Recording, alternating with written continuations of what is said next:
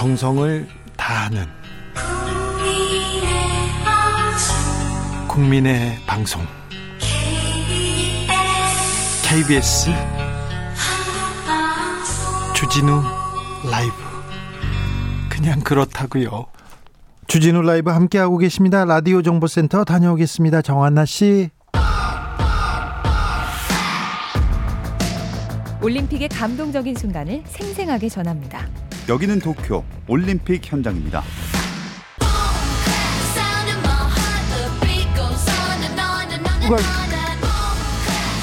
도쿄올림픽 일주일째 대한민국은 종합 7위를 달리고 있습니다. 근데 메달 색깔이 뭐가 문제입니까? 메달 못지않게 눈부신 선전 보여주고 있습니다. 아까 주진우 라이브 청취자가 조규암 선수 응원한다고 했는데, 유도의 조규암 선수가 포르투갈의 강자를 무찌르고 결승에 진출했습니다. 처음으로 이번 올림픽에서 유도, 우리가 유도 강국인데 처음으로 결승에 진출했습니다. 조규암 선수가 도쿄 현지에 연결해서 우리 선수들 경기 좀 더 자세히 들여다보겠습니다. KBS 주진우 라이브에 김우광 PD 나와 있습니다. 안녕하세요. 네, 안녕하십니까. 2020 도쿄올림픽 현장에 나와 있습니다. 네, 도쿄 날씨는 어떻습니까? 굉장히 덥습니다. 얼마나 더워요? 태풍의 영향권에 어제 들었었는데요. 보슬비 정도만 내린 상태에서 오늘은 태풍의 영향권에서 완전히 벗어났고요. 무더위가 폭염이 시작돼서 지금은 33도, 체감온도는 38도까지 올라가 있는 상태입니다. 서울이 조금 더 더워요. 여기가 근데 습도가 높아가지고요. 네. 굉장히 막 후덥지근한 날씨여서 약간 너무 덥게 느껴지고 있습니다. 자, 오늘 준비한 소식 전하기 전에 정승원 선수, 축구 정승원 선수가 부상을 당한 것 같은데 소식 좀 알려달라는 그 청취자의 그 주문이 있었는데요. 어떻습니까? 네, 지난 25일이었는데요. 로마니아전에서 전반전 21분쯤에 머리를 좀 부딪혔습니다. 네. 상대 선수와 헤딩 경합을 벌이다가 땅에 부딪혔는데요. 지금은 부상을 회복하고 있다고 하고요. 예. 어제 열린 온드라스전에서는 이제 엔트리에서 제외가 됐었는데요. 그 조원희 선수와 잠깐 얘기 나눠보니까 지금 잘 회복 중이라고 하고 있고, 이번 주 토요일에 열리는 멕시코의 8강전에 나올 수 있을 것 같습니다. 그래서 큰 부상 좋은 모습 아니군요. 보였으면. 아유, 네, 다행입니다. 그렇습니다. 잘 회복 중에 있다고 합니다. 김우관 프로듀서, 지금 어디에 계십니까? 저는 지금 IBC 국제방송센터에 나와 있습니다. 오늘 황선우 선수 경기 보셨어요? 네, 오전에 경기장 다녀왔고요. 100m 자유형 결승전이 있었습니다. 47초 82라는 기록을 했고요. 네? 전체 8명의 선수 중에 5위로 결승전에 들어왔습니다. 대단합니다. 금메달 딴 미국의 드레셀 선수 단 0.8초 뒤져졌습니다. 네. 메달 획득에는 실패했는데요. 아시아 선수가 올림픽 100m 결선에 오른 건 1956년 멜버른 대회 이후 65년 만입니다. 드레셀 선수 옆에 있으니까 황선우 선수가 너무 좀 왜소해 보이더라고요. 맞습니다. 황선우 선수가 186cm, 키는 꽤 큰 편인데요. 네. 74kg로 굉장히 허리허리한 몸매입니다. 네. 반면에 금메달을 딴 드레셀 선수 191cm의 몸무게 86kg입니다. 네. 현장에서 보면 체급차가 엄청나게 느껴지는데요. 말씀하신 대로 왜소해 보이기까지 합니다. 황선우 선수 오늘 6번 레일에서 경기를 치렀습니다. 5번 레일에 금메달을 딴 드레셀 선수가 있었고요. 7번 레일에는 은메달을 딴 호주의 찰머스 선수가 버티고 있었는데요. 네, 유명한 선수예요. 금메달, 은메달 사이에서 작은 체구의 우리 황선우 선수 18살이었는데요. 끝까지 최선을 다하는 모습 굉장히 인상적이었습니다. 경기 후에 황선우 선수는 무슨 얘기하던가요? 본인이 물타는 능력이 좀 좋은 것 같다라고 수줍게 얘기를 했습니다. 네. 그리고 서양인처럼 본인이 큰 몸은 아니지만 동양인의 몸으로도 할 수 있는 것 같다라는 자신감을 좀 내비치기도 했고요. 하지만 또 체구가 좀 작다 보니까 뒤처지지 않으려면 급하지 않게 천천히 몸을 키워야겠다라면서 다음 경기에 대한 약간 포부 이런 것도 밝히기도 했습니다. 18살에 첫 올림픽 출전에 이 정도면 엄청난 성과를 거뒀습니다. 남은 경기도 잘 치르기를 기원해 봅니다. 여자 배구 경기도 보셨어요? 네, 김연경 선수의 여자 배구 경기 오늘 봤습니다. 네. 우리 여자 배구팀 도미니카공화국 선수를 상대로 A조 조별리그 3차전을 벌였습니다. 세트 스코어 3대2로 승리를 거뒀고요. 도미니카공화국 강팀이에요, 강팀. 강팀입니다. 네. 김연경 선수의 활약이 특히 더 대단했습니다. 오늘 혼자 20점 이상을 따냈고요. 네. 선수들이 흔들리는 순간들이 좀 있었는데요. 그때마다 파이팅 외치면서 격려했고요. 굉장히 안정적으로 경기를 이끌어냈습니다. 김연경 선수 이번 올림픽 선수단 여자 주장인데요. 경기 이후 국내 언론은 물론이고 현지 일본 언론들도 인터뷰를 굉장히 많이 요청하더라고요. 현지에서도 굉장히 뜨거운 관심을 받고 있습니다. 이번 주 토요일 저녁 우리나라는 조별리그 4차전으로 일본과 맞붙습니다. 한일전 치르게 됐고요. 일본을 제압한다면 우리나라 배구 여자 배구 대표팀 8강행은 사실상 확정됩니다. 10년 전부터 여자 배구에서는 김연경 선수가 최고 스타였습니다. 세계에서 제일 유명한 선수이기도 합니다. 지금 도쿄올림픽 선수촌 상황은 좀 어떻습니까? 한마디로 엉망진창입니다. 엉망진창이요? 이번 도쿄올림픽에서 가장 뜨거운 이슈 중 하나가 선수촌 골반지 침대이지 않았습니까? 네네. 이 골반지 침대의 내구성을 확인하기 위해서 어제 선수들이 직접 현장 실험에 착수한 일도 있었습니다. 네. 이스라엘 야구 대표 선수들이 이제 한 명씩 인원을 늘려가면서 이 골반지 침대에서 점프를 했는데요. 성인 남성 8명까지는 견뎌냈습니다. 하지만 9명이 동시에 점프하자 완전히 무너졌습니다. 내구력이 굉장히 좋지 않은 상황이고요. 아, 이 장난꾸러기들이야. 이거 뭐해? 8명, 9명까지 올라갔어요. 그만큼 골판지 침대의 내구력이 형편없다, 불편하다 이런 거를 좀 선수들이 보여주고 싶었던 것 같고요. 우리나라 역도 국가대표 선수 진윤성 선수도 SNS에 글을 남겼습니다. 이제 너덜너덜하게 찢어진 골판지 침대를 공개했고요. 일주일만 더 버텨라, 시합까지만, 이런 애절한 글을 남기기도 했습니다. 좀 문제가 있어서 지금 실험을 한 거군요. 맞습니다. 선수촌의 확진자 소식 계속 나오고 있습니다. 방역 상황은 괜찮습니까? 오늘 그 선수촌에서 1일 확진자 수가 24명이 나왔습니다. 역대 최다를 기록했는데요. 이 신규 확진자 24명 중에는 올림픽 출전을 위해서 해외에서 온 선수 3명이 포함되어 있었습니다. 국적은 알려지지 않았고요. 선수 3명을 제외하고 외국인 관계자 1명, 대회 관계자 5명, 위탁 직원 15명도 확진 판정을 받았고요. 이로써 도쿄올림픽 관련 누적 확진자는 총 193명으로 늘어났습니다. 제가 현지 언론을 좀 살펴봤는데요. 일본의 감염 전문가들이 나와서 머지않아서 올림픽 내에 의료 붕괴가 심각해질 거다, 이런 경고까지 하고 있는 상황입니다. 하지만 방역은 여전히 느슨합니다. 선수촌에선 매일 코로나 검사를 하고 있다고는 하는데요. 경기장을 실제로 다니다 보면 마스크를 쓰고 다니지 않는 선수들도 굉장히 많이 볼 수 있고요. 길거리에서도 선수촌뿐만 아니라 길거리에서도 마스크를 벗은 일본 시민들을 심심찮게 발견할 수 있습니다. 유성환님께서 8명 견뎌낼 정도면 침대 튼튼한데요 얘기합니다. 아이샤님도 9명 일반 침대도 무너지지 않을까요 얘기하는데 무너지지는 않습니다. 그런데 침대가 골판지 침대여서 조금 문제가 계속 있는 것 같습니다. 지난번 연결했을 때 트라이애슬론 경기장에서 구토한 선수들, 철인들이 이 도쿄에 오염된 물 그리고 더위 때문에 굉장히 애를 먹는구나 했는데 도쿄올림픽의 위생 상태 계속 지적받고 있습니다. 네, 오다이바 해상공원에서 폭염과 수질 문제로 구토 증상 보인 트라이애슬론 선수들 소식 전해드렸는데요. 네? 이번엔 도쿄올림픽에 바퀴벌레가 등장했습니다. 바퀴벌레요? 도쿄 오이 하키 경기장에서 열린 경기에서 발견이 됐는데요. 아르헨티나와 스페인 선수들의 경기 도중에 경기장을 기어다니고 있는 바퀴벌레가 중계 카메라에 포착이 됐습니다. 이 바퀴벌레가 스페인어로 라쿠카라차라고 하는데요. 네. 중계진이 놀라서 라쿠카라차라고 외치니까 바퀴벌레가 카메라 쪽을 돌아보기도 했습니다. 이게 굉장히 화제가 되면서 영상들이 많이 리트윗되고 있고요. 네. 지금 코로나19로 대부분의 경기가 무관중 경기로 진행되고 있습니다. 현지에서는 사람 대신 바퀴벌레가 관중으로 등장했다, 이런 이야기까지 나오고 있고요.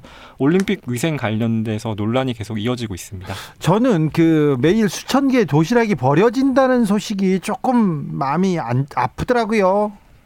맞습니다. 일본 방송 TBS가 어제 도쿄 국립경기장 내부에서 촬영한 영상을 공개했습니다. 매일 새벽 수천 분의 도시락과 빵, 주먹밥들을 이걸 실은 차량이 들어가는데요. 실제로 도착하면 상당량이 포장도 뜯어지지 않은 채 쓰레기통으로 바로 직행하는 모습이 포착됐습니다. 이런 일이 발생한 이유는 사실 이번 올림픽이 무관중으로 결정되면서 자원봉사자들이 굉장히 줄었는데요. 네. 문제는 도쿄올림픽 조직위가 사전에 주문해놓은 도시락을 주문량 조정 없이 계속 받고 있는 겁니다. 그래서 이런 이제 사용되지 않은 도시락이 먹지도 못한 채 포장도 안 뜯어진 채로 바로 버려지고 있는 거고요. 이 TBS의 보도 이후로 일본에선 이 남은 도시락을 폐기하지 말고 빈곤층이나 끼니를 거른 어린이, 학생들에게 지원하는 방안을 마련하라, 이런 청원이 올라왔고요. 예. 현재 많은 일본인들이 서명 중이라는 소식도 전해지고 있습니다. 올림픽 현장에 군복 입은 자위대 모습 많이 보여요. 실제로 그렇습니까? 네, 실제로 굉장히 많이 보이고 있고요. 모든 경기장에서 이 자위대 사람들이 신문검사, 물품검사를 담당하고 있습니다. 순찰도 굉장히 많이 돌고 있고요. 굉장히 어린 20대 앳된 얼굴들인데요. 네. 이 자위대가 많이 보이는 이유는 애초에 모집됐던 올림픽 자원봉사자들이 그 대부분 그만둔 상태인데요. 이 올림픽 사상 유례없는 인력난이 발생을 하니까 이 결국 도쿄 조직위에서 자위대의 지원을 요청했습니다. 네. 급하게 투입되다 보니까 유니폼도 없이 그냥 군복을 입은 상태 그대로 지원 오게 된 거고요. 군복 입은 상태로 행사장을 돌아다니고 있는데 제가 현장을 돌아다니면서 굉장히 이색적인 장면도 목격을 했는데요. 자위대 군복을 입은 이제 자위대 사람들이 우리 선수들의 메달 수여식, 그러니까 양궁이나 펜싱 경기에서 우리 국기를 개항하는 장면도 봤는데요. 저는 굉장히 좀 이색적으로 느껴지더라고요. 네. 장면이.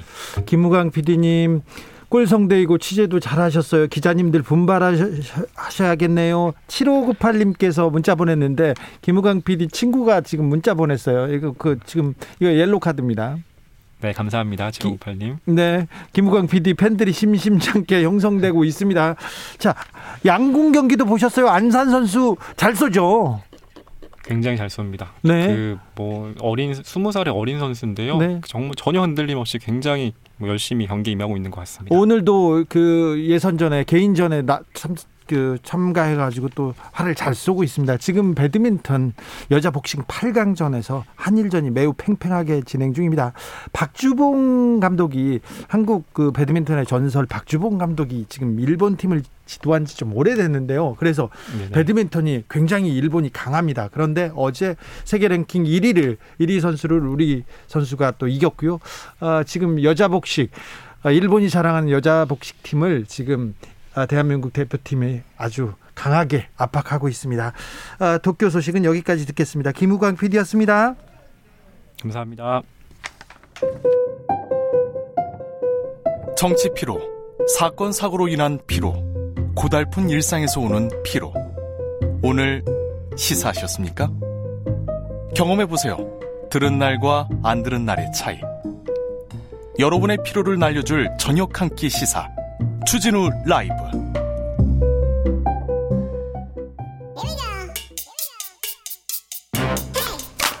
뉴스를 향한 진지한 고민, 기자들의 수다. 라이브 기자실을 찾은 오늘의 기자는 코인데스 코리아 김병철 편집장입니다. 어서 오십시오. 네, 안녕하세요. 요즘 코인 시장은 어떻습니까? 네, 조금 다시 올랐는데요. 네. 대장 코인인 비트코인이 오르면 다른 코인들도 따라오는 경향이 꽤 강한데 지난주에는 엄청 많이 떨어졌었는데요. 네, 맞습니다. 심리적 지지선인 3만 달러까지 내려갔던 비트코인 가격이 며칠 전부터 4만 달러로 다시 회복을 좀 했습니다. 네. 이게 이제 시작점이 일주일 전쯤에 일론 머스크가 네. 미래에는 테슬라를 살 때 비트코인을 받을 수도 있다라고 이야기하면서 시작이 좀 됐는데요. 네. 이때부터 하락세가 상승세로 좀 바뀌기 시작했습니다. 네, 그렇습니까? 네. 네. 지난 4월에 반토막 났는데 지금 많이 올랐어요. 맞습니다. 지난 4월에는 8천만 원까지 갔었는데요. 비트코인이 네. 지금은 이제 3천만 원까지 떨어졌다가 다시 지금 4천만 원이 된 거죠. 그래서 아마 4월 고점 인근에 투자를 들어가신 분들은 아직 마이너스 수익률을 좀 보고 계시긴 할 거예요. 예. 네, 근데 당시에 워낙 코인 투자가 좀 열풍이 불어서 국내 4대 거래소 이제 하루 거래량을 보면은 한 22조 원 정도 달했거든요. 네. 이게 막 증시보다 더 많은 돈이 그쪽으로 몰렸었는데 지금은 가격이 좀 내려가면서 6월 이제 지난달 거래량은 6조 7천억 원 하루에 예. 이 정도로 좀 줄었습니다. 네. 배드민턴 여자 복식에 김소영, 공희영 조가 일본이 자랑하는 여자 복식조를 꺾고 준결승에 진출했습니다. 자, 사람들이 여전히 코인에 투자를 합니다. 코인 시장을 계속 쳐다보고 있습니다. 이유가 뭡니까? 이렇게 널뛰기를 하는데 이렇게 리스크가 큰데요. 그러니까요. 근데 왜 그러냐면 이게 작년에는 비트코인이 거의 1,000만 원 수준이었어요. 예. 근데 4월 달에 8,000만 원까지 올라갔던 거잖아요. 네. 그러니까 그때 들어갔던 분들은 굉장히 많은 수익을 얻으셨겠죠. 그래서 이게 매우 위험하지만 그만큼 또 수익률이 높아서 사람들이 많이 좀 갔던 것 같아요. 지금은 많이 빠지고 있기는 한데 사실 이 출렁이는 가격 변동성이 가장 큰 문제로 지적받지만 또 반대로 그 출렁이기 때문에 많이 이제 수익을 얻을 때는 수익을 많이 얻을 수도 있다 이런 거죠. 하이 리스크 하이 리턴. 네, 정확합니다. 그 아마존에서는 결제 수단으로 비트코인 도입한다는 거는 사실 모근이죠. 이게 소문이었습니다. 이게 아마존이 최근에 디지털 화폐랑 블록체인 전문가 채용 공고를 냈는데 네. 그다음에 이런 소문이 나왔거든요.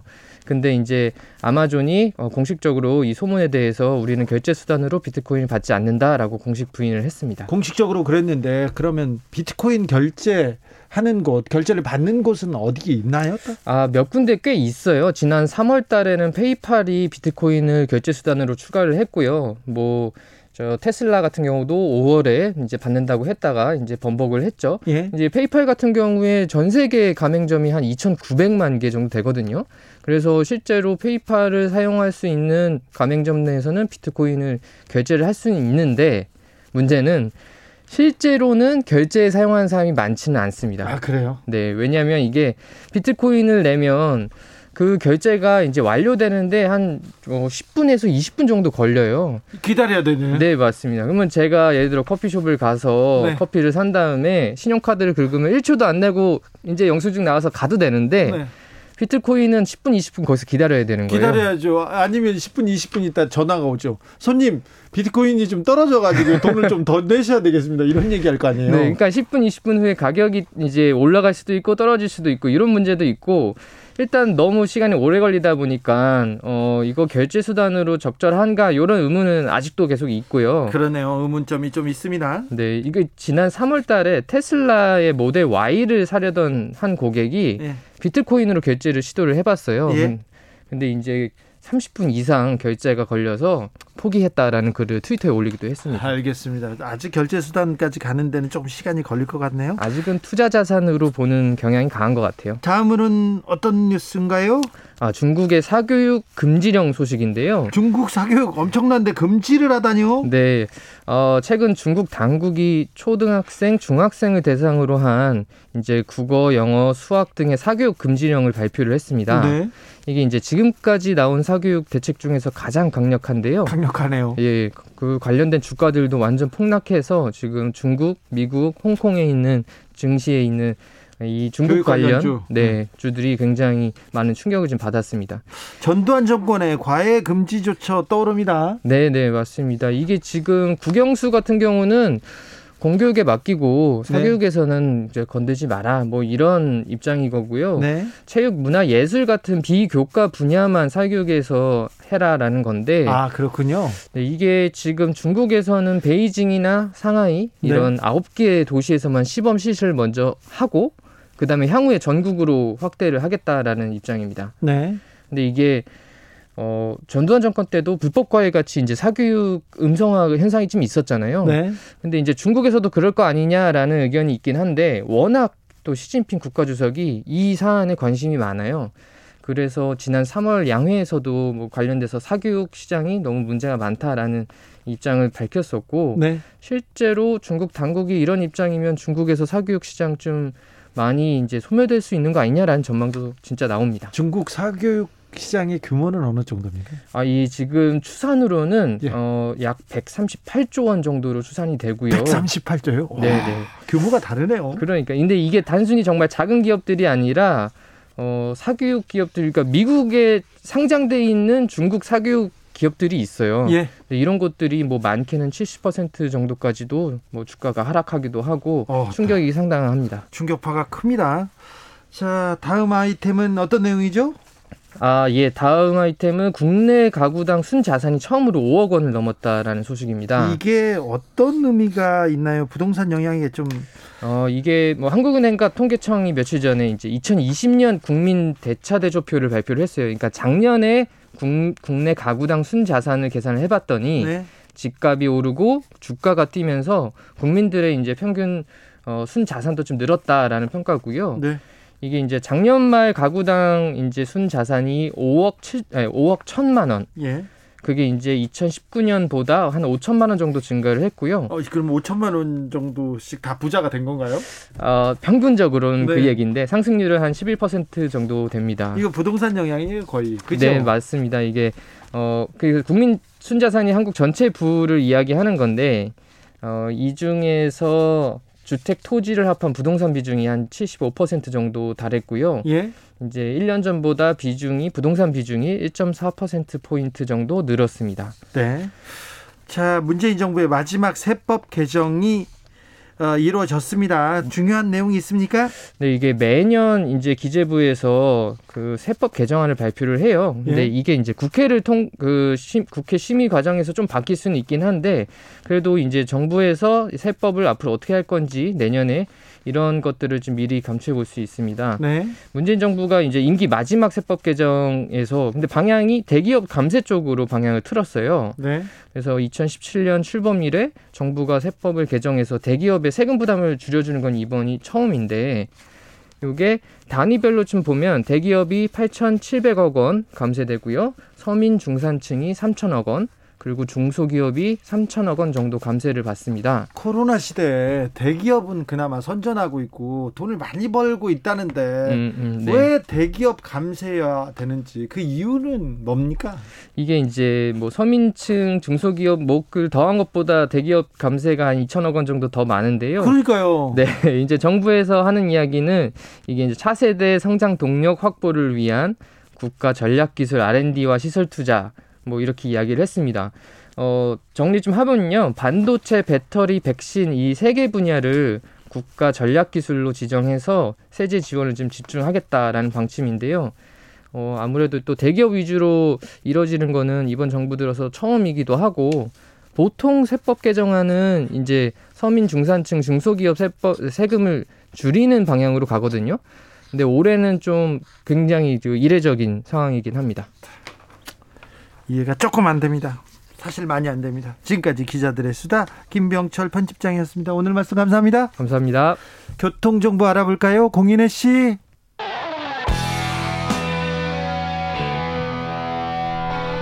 스치기만 해도 똑똑해진다. 드라이브 스루 시사 주진우 라이브.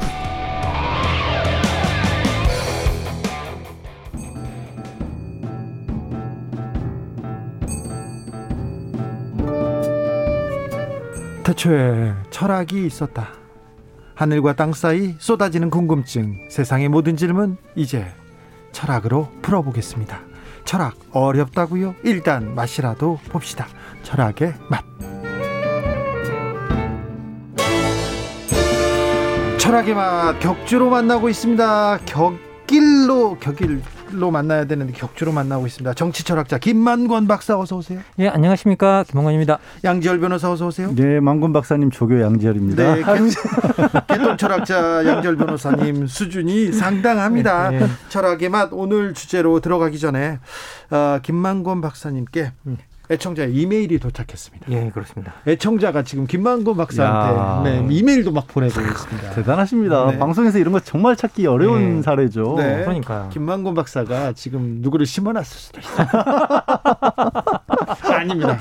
근데 심도 깊은 내용인데 이 내용 먼저 만나보겠습니다. 양지열 변호사님 좀 소개해 주시죠. 네, 안녕하세요. 저는 철학의 맛 애청자입니다. 지난 시간에 작은 정부론에 대해 만권 박사님이 말씀해 주셨는데 그랬죠. 정부와 관련된 관료에 대한 얘기 듣고 싶어서 메일 보냅니다. 네. 재난지원금 관련해서 홍남기 경제부총리와 여당이 치열한 논쟁이 벌어졌는데 홍 부총리가 재정운용은 정치적으로 결정되면 따라가야 하는 것이라고 생각하진 않고요 라고 답을 하셨어요. 예. 그래서 여기에 대해서 질문하신 건데 선출직이 아닌 관료가 정책에 자신의 철학을 투영하는 것이 정당한 일인가요? 관료는 선출직의 의도에 따라 정책을 수행하는 직이지 정책에 자신의 철학을 투영하는 자리가 아니라고 저는 생각합니다. 라고 이렇게 질문을 주시면서 이런 궁금증을 철학에 대해서 박사님에게 풀어달라고 하셨습니다. 이 문제, 이 궁금증 풀어줘야 되겠네요. 예. 선출직이 아닌 관료가 자신의 철학을 정책에 투영하는 것이 과연 정당한 일인가? 이 질문부터 좀 가볼까요? 이 질문 바로 대답하는 건가요? 아니요. 관료에 대해서 얘기를 해야 될 것 같은데 예. 우리나라에서 관료에 대해서 가지고 있는 생각들이 조금 부정적이기도 합니다. 뭐 기본적으로 관료라고 하면 우리가 관료라는 표현을 썼을 때 그거를 긍정적으로 쓰지 않는지 그걸 쓰지 않는 경향들이 이게 네이버 검색만 해도 등장하는 것 같아요. 네. 네이버 검색을 한 내용들을 우리 작가님이 보내주셔가지고 저도 그거 보고 깜짝 놀라 다시 찾아봤는데요. 네. 실제 보니까 이게 이렇게 돼 있더라고요. 행정을 집행하는 임명직의 개개 공무원의 호칭, 이까지는 괜찮은데 네. 일반적으로 국가의 고급 공무원이 국가 권력을 배경으로 하여 국민의 의사와 사정을 무시하고 독선적 획일적으로 일을 처리하며 자신의 특권을 유지하는 데 급급하는 특성에 대해서 이를 비난하는 경우에 관료라는 말을 쓰는 경향이 있다. 이거 국민의 의사를 무시하고 독선적 획일적으로 일을 처리한대요. 이게 좀 너무 심각한데 이런 얘기가 나온 배경에는 사실 저는 관료라는 단어 자체가 관리라는 우리 예전에 그러니까 고위직이라고 불렀죠. 사실 고위직이라는 표현도 이상하긴 합니다만 과거 보던 시절의 느낌이 남아있어요. 그리고 실제로 이제 고시라고 불리는 시험들 있지 않습니까? 그게 마치 이제 과거처럼 이렇게 받아들여졌고 아직은 지금도 많이 바뀌긴 했지만 그래서 뭔가 그거를 뭐 좀 통과를 해서 고위 높은 그 공직에 있는 분들이 별도의 그들만의 권력기관처럼 운영되는 경우들이 꽤 있으니까 지금 박사님이 소개해 주신 것처럼 사실은 그러지 않아야 되는데 사실은 그냥 공복이라는 표현이 맞잖아요. 원래는. 그런데 그 특별한 어떤 계층처럼 지금도 여겨지는 게 아닌가 싶어요.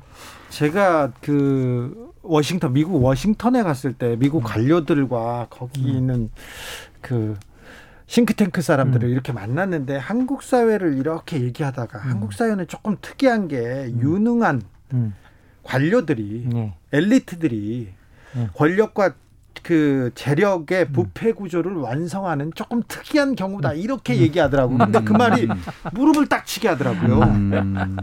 이게 뭐 사실 어떻게 보면 우리나라 같은 경우에는 관료들이 원래는 관료들이 이제 관리 기능을 하는 사람들이잖아요.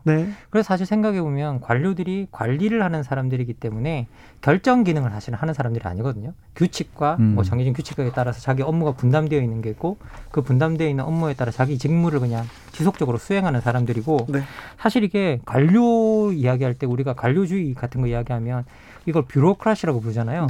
근데 이 뷰로라는 말 자체가 책상이라는 뜻이거든요. 그냥. 정말 책상에서 일하는 사람들이라는 뜻이에요. 책상에서 그리고 이제 그 책상 뭐 사무실 이런 뜻이에요. 오피스 뭐 이런 뜻. 그러면 책상과 사무실에서 그냥 일하는 사람들의 통치라는 뜻인데 기본적으로 여기서는 그냥 정해진 규칙에 따라서 그걸 갖다 그냥 쭉 따라서 국가를 관리하는 사람들 중에 한 사람인데 그럼 여기엔 결정 기능이 없어요. 그래서 사실은 행정부에다가 그 결정 기능을 더해주기 위해서 선출직 공무원을 뽑아서 그 사실 우두머리로 삼는 거거든요.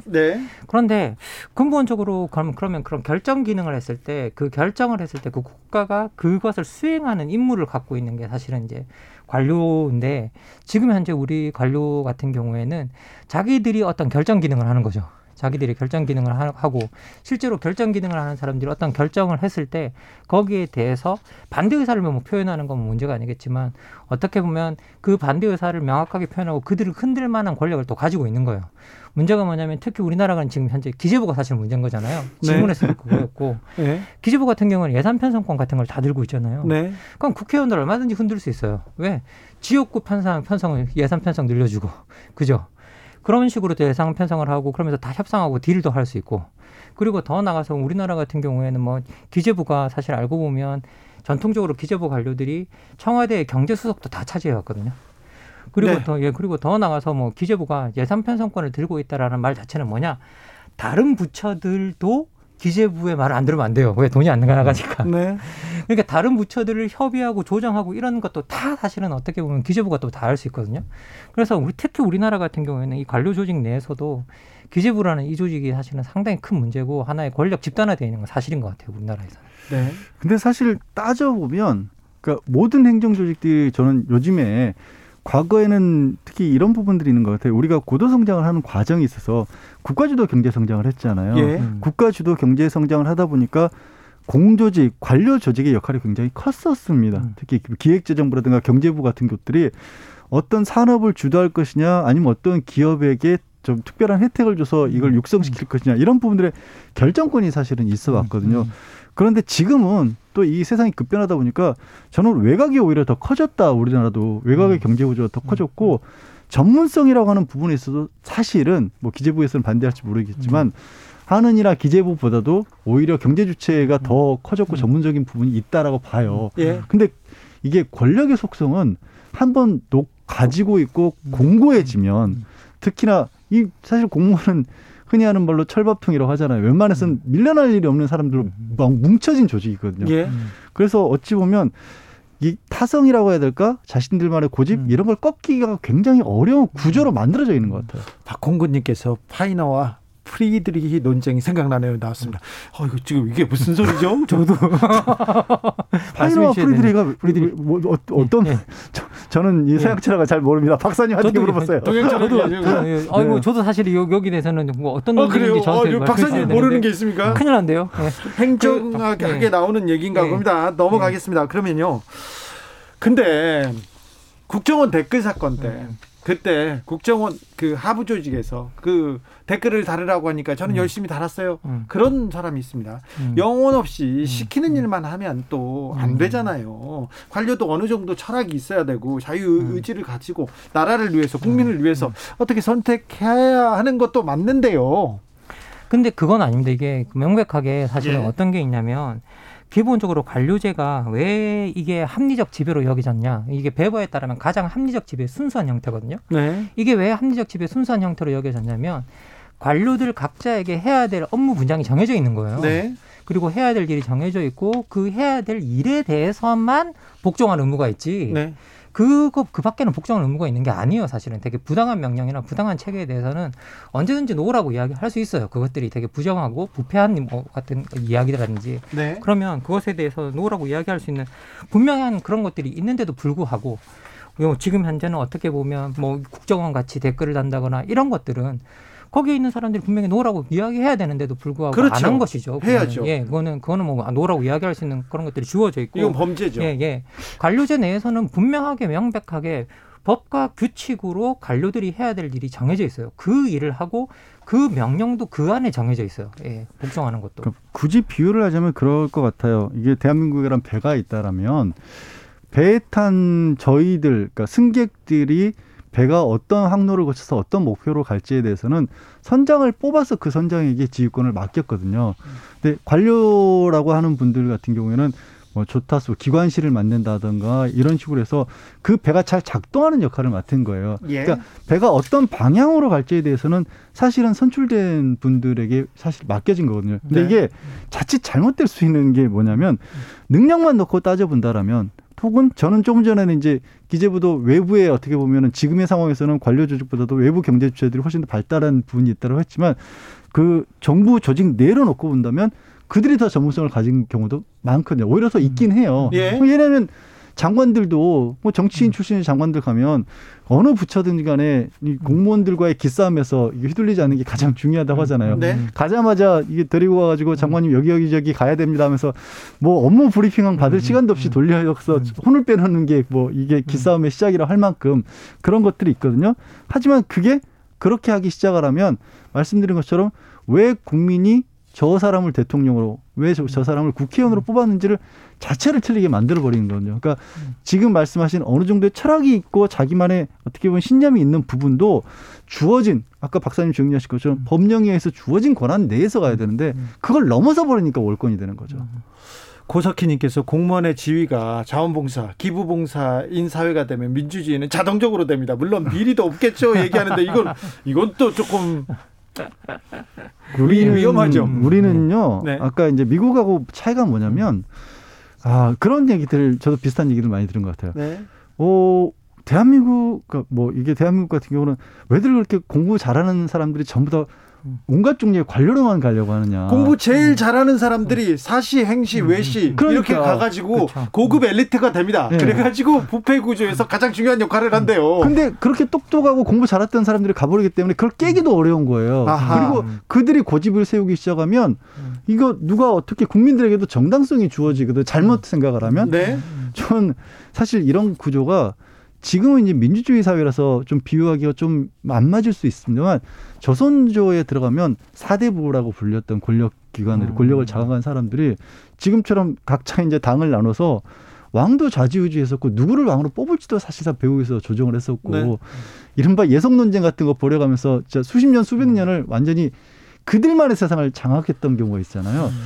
지금 관료가 드러나기 시작하고 자기가 주도권을 시작한다, 권력이 주체가 된다로 시작하면 그런 일이 저는 지금 우리나라도 벌어질 가능성이 있다고 봐요. 1800 1990년대 초에 영국에 있었던 소설들 보면은 관료에 대해서 명확하게 지금 분석해 놓고 있습니다. 그때 또 막스 베버도 관료제에 대해서 신랄하게 정리하고 있지 않습니까? 예, 그렇습니다. 실제로 이제 뭐 저희들 이제 이 질문을 해주셨던 우리 청취자분께서도요. 네. 이제 뭐 베버가 관료제에 대해서 뭐라고 이야기를 했다는데 네. 이건 또 어떤 거냐라고 이제 또 그렇게 질문해 주신 부분도 있었어요. 네. 그런데 이제 어떻게 보면 관료제를 가장 체계적으로 가장 먼저 분석한 사람이 베버였고 네. 이 베버의 지금 분석이 상당히 어느 정도 설득력을 계속 가지고 있기 때문에 가장 이제 중요한 어떤 그런 걸로 남아 있는데 실질적으로 이 관료제는 베버가 강조하는 건 뭐냐면 자본주의 세계에서는 필연적으로 나타난다 그러거든요. 네. 그 이유가 뭐냐라고 하면 자원이나 이런 것들을 효율적으로 분배, 자원과 노동을 가장 효율적으로 분배해야 되는데 원래 관료제가 그 자원과 노동을 효율적으로 분배하기 위해서 기업에서 등장했었다 그래요. 관료제가? 예. 그래서 기업 자체가 가지고 있는 어떤 뭐라고 할까요? 노동을 분배하는 그 시스템 자체를 다 관료 시스템이라고 부르거든요. 만권 선생님 예. 여기 보충 수업해야 되겠습니다. 예. 여자 양궁 개인전에서 안산 선수가 올림픽 2관왕 안산 예. 선수가 브라질의 두스 산투스 선수를 제치고 16강에 진출했습니다. 아, 예. 그런데 우리 예. 안산 선수가 금메달을 2개나 활을 네. 그렇게 잘 쏩니다. 20살인데 근데 머리가 짧습니다. 쇼커트입니다. 그리고 여대를 다녔대요. 그리고 특정 지역에 여대를 다닌대요. 그러면서 너 페미냐, 너 해명하라 이런 네? 얘기도 나옵니다. 네? 아니 지금 그게 큰 논쟁이 돼가지고 해명을 안 하니까 금메달 박탈해야 된다고 네? 페미니스트는 박탈해야 된다 이 얘기가 나옵니다. 묻고 싶어요. 페미니스트가 잘못됐습니까? 8748님께서 주 기자님은 단발머리인데 그러면 주 기자님도 페미니스트인가요? 물어봅니다. 단발이 페미면 저도 다 페미니스트네요. 이 정도면 장발 아니에요? 남자로서 단발이 아닙니까? 자, 페미면 또 어떻습니까? 그럴 수도 있는 거지. 김태수님도 그런데 우리 지금 페미니스트 이 그 여성과 남성 이 얘기가 너무 좀 첨예하게 대립하고 있어가지고 관료제 얘기 전에 좀 해야 되겠어요. 아, 이 갑자기 관료제 얘기 나가고 갑자기 엉뚱한 방향으로 이야기하고 이것도 좀 황당한데 지금 남성과 여성이 지금 관료제처럼 지금 공고해지고 있습니다. 아, 예. 아니 지금 사실 그 이야기를 이제 뭐 최근에 저도 이제 그 듣게 됐었는데요. 네. 사실 이게 우리가 이걸 가지고 논의해줘야만 하는 이야기인가 그런 수준인가라는 생각이 좀 들었어요. 이게 개인이 가지고 있는 머리 길이 그리고 더 특정 지역에서 어떤 대학을 다닌다는 것 그리고 세월호 배지를 단다라는 것 왜 그런데 그 사람이 어떤 생각을 가지고 있는지에 대해서 공적으로 말을 해야 되고 공적으로 그런 것들을 밝혀야 되죠. 왜 그런 사상 검증을 하려 들죠? 아니 그런데 운동선수한테도 예. 그런데 보통 누구한테도 그래요. 너 누구 주지해? 너 누구 뭐 해? 우리나라에서는 해명해. 공개적으로 밝혀 이렇게 얘기하지 않습니까? 이 운동선수 양궁 선수한테 페미니스트냐니 해명하라고 합니다. 이게 참 이게 정말 황당한 건데요. 이건 마치 이게 사상 검증한다고 야 네가 자유주의라는 걸 증명하기 위해서 공산주의자들은 개새끼라고 말해봐 라는 것과 되게 비슷한 거거든요. 십자가 밟기 시키는 거죠. 십자가 밟기 시키는 거거든요. 이런 저질스러운 죄송합니다. 그 땡땡땡은 안 됩니다. 네. 예. 철학적인 얘기여서 지금 이렇게 된 건데 그것도 안 됩니다. 네. 강아지도 안 됩니다. 네. 아니 근데 이게 그런 가장 이제 기본적인 부분들은 우리 헌법에 있어서 양심의 자유라든가 이 양심의 자유라고 하는 것들은 바깥으로 드러내지 않을 자유를 포함하는 거거든요. 예. 그래서 그것에 대한 대표적인 사례로 드는 게 너의 양심이라 너의 종교를 증명하기 위해서 십자가를 밟아보라고 강요하는 것을 예로 법에서도 들고 있어요. 그래서 그런 것들을 요구하는 부분들은 국가가 인정하고 있는 적어도 인권 가장 중요한 인권에 하는 양심의 자유를 침해하는 거고요. 그렇죠. 무엇보다 이런 정도의 정말 불필요한 논쟁의 시작은 굉장히 서로에 대한 몰이해가 심각하게 있고 아직도 그리고 이 몰이해의 배경에는 사실은 세상이 지금 너무 각박해진 부분이 있지 않나 싶어요. 경쟁이라는 것도 치열해져 있었고 우리 사회가 그 여러 번 이제 망고원 박사랑도 이렇게 지적한 또 보면데 발전 위주로 달리다 보면 낙오되는 분들이 있을 수밖에 없거든요. 그게 잘못돼서 낙오된 게 못해서 낙오된 게 아니에요. 그게 능력주의로 가버리자는 얘기가 절대 아닙니다. 능력주의를 강조하다 보니까 당연히 어떤 사람들로서는 이게 발을 삘 수도 있고 헛디딜 수도 있는 거거든요. 근데 그런 사람들이 너무 힘든 세상이 돼버린단 말이에요. 그 과정에서 서로 결국 사람은 다른 사람으로부터 원인을 찾기 쉽거든요. 좀 그래요. 그러다 보니까 남을 비난, 내가 이렇게 된 게 내 문제가 아니라 제도가 잘못되어 있고 저 사람을 왜 제도가 아니 왜 대표적 페미니즘이 그런 거잖아요. 남자들이 이제 그걸 이제 반대하는 사람들은 왜 군대도 안 다녀온 저 사람들을 도와줘 이런 식의 정말 말도 안 되는 것들을 끌어붙이는 거거든요. 네. 1402님께서 우리 바쁜 세상을 열심히 살아가고 있는데 할 일 없이 떠드는 사람들의 얘기까지 들어주지 맙시다 얘기합니다. 황운규님께서 싫으면 싫다고 하는 것도 자유임. 혐오나 배제가 되어서는 안 됩니다. 차별이 되어서는 안 됩니다. 김영철님은 언급을 하지 마세요. 김인수님도 각자 자기 가치관에 따라서 사는 거지 왜 남의 생각에 대해서 상관합니까? 참 오지랖도. 그런데 참 지금 양궁 선수한테 해명을 하라니 참. 다시 막스 베버로 갑니다. 관료제로 갑니다. 네. 자, 막스 베버. 자, 관료제 행정이 네. 우월성을 획득하게 된 가장 큰 수단은 전문 지식이라고 했습니다. 자, 그쵸, 예. 예. 사실 이제 그 전문 지식 자체가 어떻게 보면 이제 그 관료들이 가지고 있는 가장 중요한 무기고요. 예. 그래서 당대에 사실 정치 지도자 막스 베버가 사실은 그 20세기 초반부터 지적해 놓고 있는 게 뭐냐면. 근대 세계의 정치 지도자의 가장 큰 문제는 뭐냐라고 하면 이런 전문 지식을 가진 집단을 잘 활용하면서도 네. 이들에게 굴종하지 않고 어떻게 정치를 이끌어갈 것인가가 정치 지도자가 제가 맞닿은 가장 중요한 당면한 과제다라고 이야기를 하거든요. 막스 베버가 우리의 지금 당면 현실을 고민했어요. 그때도. 근데 저는 들으면서 갑자기 뜬금없이 어렸을 때 삼국지 읽으면서 생각했던 궁금증이 떠올라요. 예? 삼국지를 생각해 보시면 유비와 관우와 장비 중에서 싸움 제일 잘하는 사람은 누구죠? 장비가 더 관우나 장비가 잘하죠. 관우나 장비가 힘은 네, 세죠. 힘은 세죠. 네. 그다음에 전술은 당연히 제갈공명이 훨씬 낫죠. 네. 그러니까 능력만으로 놓고 본다라면 어렸을 때 되게 궁금했어요. 네. 왜 유비일까? 왜 유비일까? 근데 그 지금 와서 돌아보면 정통성이라는 것들 마치 지금으로 치면 국민의 선출에 의해서 주어진 정통성이라는 것을 인정하고 그들은 아우로 들어갔던 거고 제갈공명도 그래서 군주로 정통성을 인정했던 거군요. 네. 반대로 조조에 대해서 마치 악인처럼 그려진 이유는 이 사람은 관료 출신이에요. 네. 근데 스스로 하늘의 자리를 넘보로 했다는 걸 비난을 했던 거거든요. 그러니까 네. 뭔가 역할에 충실하지 못한 부분에 대한 비난이 삼국지에도 들어있었던 게 아닌가 생각이 갑자기 들었는데 지금 저희가 민주주의 사회니까 이제 왕정 시대를 그대로 갖다 비출 수는 없지만 네. 비슷한 구조였던 것 같다는 거예요. 이 사회 틀이 어느 정도의 자유에 올라가면 내가 가야 되는 방향과 내 능력이 어느 쪽으로 쓰이는 게 맞느냐를 고민해야 되는데 특히 우리나라에서도 그리고 얘기했던 막스 베버가 이런 부분을 짚은 것처럼 능력이 뛰어나면 다 가지려고 하는 그런 속성이 있는 것 같아요, 사람들에게. 그런데 또 이게 막스 베버가 되게 중요한 대목 하나를 전문 지식과 관련해서 중요한 대목 하나를 짚어놔요. 뭐라고 이야기하느냐. 관료들이 가진 무기가 전문 지식인데 이게 관료주의가 필연적으로 노동과 자원의 효율적 분배에서 탄생한 체계이기 때문에 여기에 관한 전문 지식은 민간에 있는 기업인들보다 결코 뛰어날 수 없다 그래요. 그게 아까 저도 말씀드렸던 부분이잖아요. 그러면 정확하게. 결국은 여기서 또 정보 비대칭이 생겨나서 예. 어떻게 보면 관료들은 결국은 또 경제 영역 있는 사람이 종속된다고 이야기하거든요. 네. 이게 알고 보면. 예. 근데 지금 같은 경우에는 관료들이 종속되는 게 아니라 우리가 말씀드렸던 우리는 다른 국가들보다 그 관료라고 하는 힘이 더 엘리트 출신들인 거예요. 그렇죠. 맞아요. 그러다 보니까 기업들마저도 사실은 전문적인 지식으로 놓고 본다면 거듭 말씀다시피 바깥에가 더 뛰어날 수 있는데도 불구하고 그것마저도 꺾어버리려고 하거든요. 그게 국가적으로 봤을 때도 저는 좋지 않다라고 봐요. 이효성님께서 고대 그리스처럼 돌아가면서 맡읍시다. 한번 맡으면 다시는 못 맡게. 아유 이거 너무 가시는 것 같고요. 황운규님께서 난 그래서 삼국지 유비 마음에 안 들었어. 간호가 좋아 얘기합니다. 장비 좋아 이게 지금 중요한 게 아니다.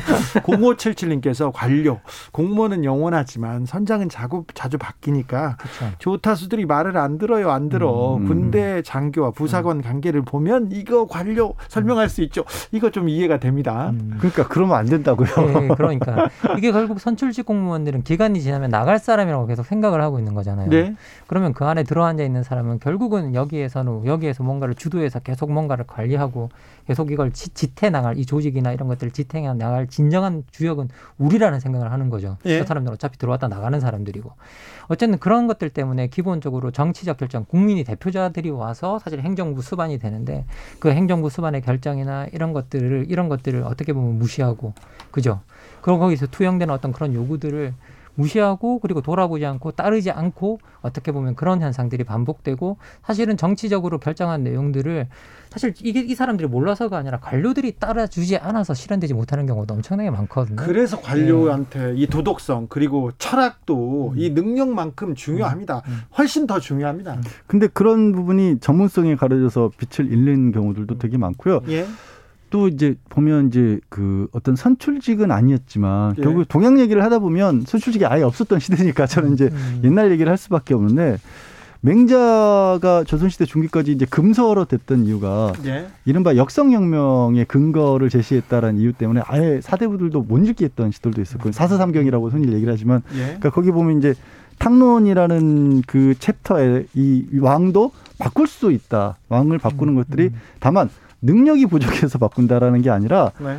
인과 의가 부족한 사람일 경우는 군자가 될 수 없기 때문에 그런 경우라면 왕이 이미 아니기 때문에 바꿀 수 있다라고 나오는데 여기서 이제 그 후에 이게 풀렸던 이유 중에 하나는 뭐냐면 그럼에도 불구하고 직접 왕이 되라는 말은 없어요. 맹자도. 네. 그러니까 중심은 어디까지나 그러니까 하늘의 뜻이라는 그러니까 그 지금으로 바꾼 민심인 거죠. 민심을 받들어야 되는 사람들은 따로 있는 거고 너네는 그 민심을 뒷받침하는 존재들이라는 게 나와 있는 거거든요. 이게 사실 관료라는 말을 직접적으로 쓰지 않고 지금같이 전문성이 발휘되지 않았던 시대에도 세상의 원리를 밝혀놓은 동양 철학에도 그런 구조를 잡고는 있어요. 네. 근데 그것마저도 흔들어버리면 배가 산으로 가죠. 네. 느티나무님께서 조교가 오늘 너무 똑똑해 얘기합니다. 양지열 조교.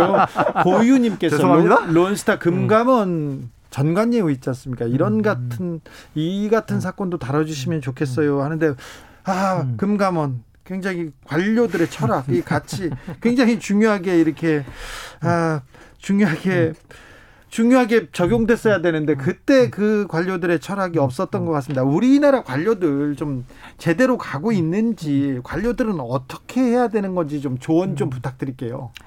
이게 사실 저는 많은 생각이 좀 드는데요. 관료들이 자기들이 국가를 운영하는 데 상당히 중요한 부분이죠. 그건 네. 뭐 우리가 거부할 수 없는 거고요. 그런데 이 관료들이 이건 생각했었으면 좋겠어요. 자기들이 전문 지식을 통해서 권력은 가지고 있지만 관료들의 특징은 뭐냐? 관리고 항상 뒤에서 뭘 하는 거거든요. 근데 네. 정치의 기능은 항상 결정을 하고 앞에서 책임지는 일이에요. 네. 그러면 관료는 뭐냐? 관료의 특징은 지금 현재 우리나라 관료나 대부분의 지금 관료 체계를 갖고 있는 국가에서 관료들의 특징은 권력은 가지지만 책임은 안 지는 구조예요. 예. 책임은 선출직 공무원들이 대신 져주는 구조예요. 네. 그리고 그걸 갖다가 당연시 생각해요. 많은 관료들이. 네. 근데 그건 당연한 건 아니라는 거죠. 왜냐하면 대부분의 선출직 공무원들이 어떤 책임을 질 때 자신들이 서포트 해주지 않아서 책임을 지는 경우가 되게 많거든요.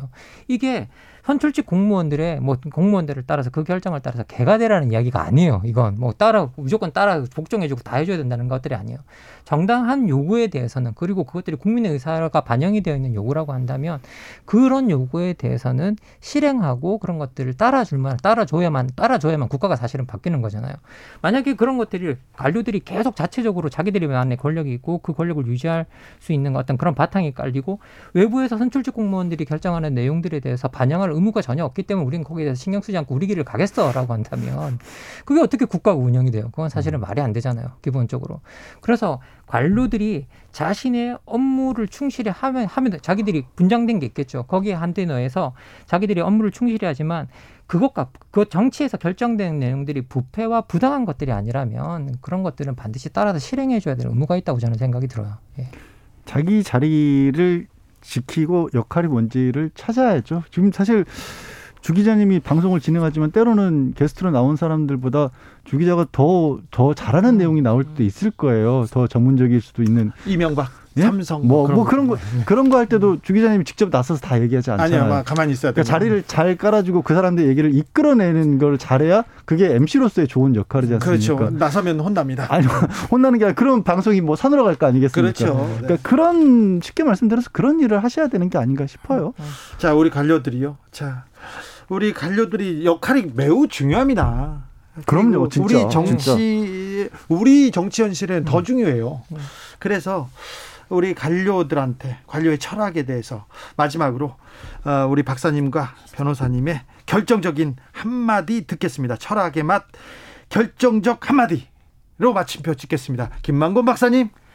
사람 대신 숫자만 보는 외눈박이 물고기가 되지 마라. 숫자만 보고 예. 사람을 봐야 되는데 산을 봐야 되는데 자 양지열 변호사님 관직은 권력이 아니라 국민의 권력을 받드는 자리입니다. 네.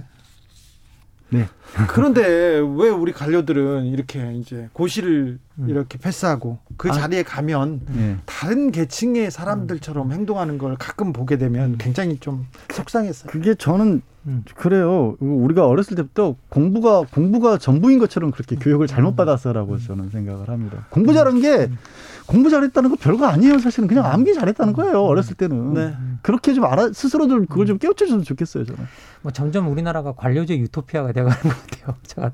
저는 이렇게 들여다보면 관료들이 힘이 너무 세지고 있고요. 네. 그리고 근본적으로 근데 모든 국가는 권력이 어디서부터 나오는지를 우리가 봐야 되고요. 그리고 그 권력이 요구하는 것들. 그 진정한 권력이 요구하는 것들에 대해서 그 권력이 제가 말하는 건 국민들이죠. 결국은. 네. 우리 국민들이 요구하는 것에 대해서 관료들이 반응할 수 있어야 된다라는 생각이 듭니다. 아, 오늘 철학의 맛 감사했습니다. 김만권 박사, 양지열 변호사 함께했습니다. 감사합니다. 네, 고맙습니다. 네, 감사합니다. 0435님께서 그래서 대통령만 바뀌고 다른 건 하나도 바뀐 게 없다고들 하지 않습니까? 이거. 빌리 조엘의 어니스티 들으면서 주진우 라이브 여기서 인사드리겠습니다. 오늘 방송 들으셨죠?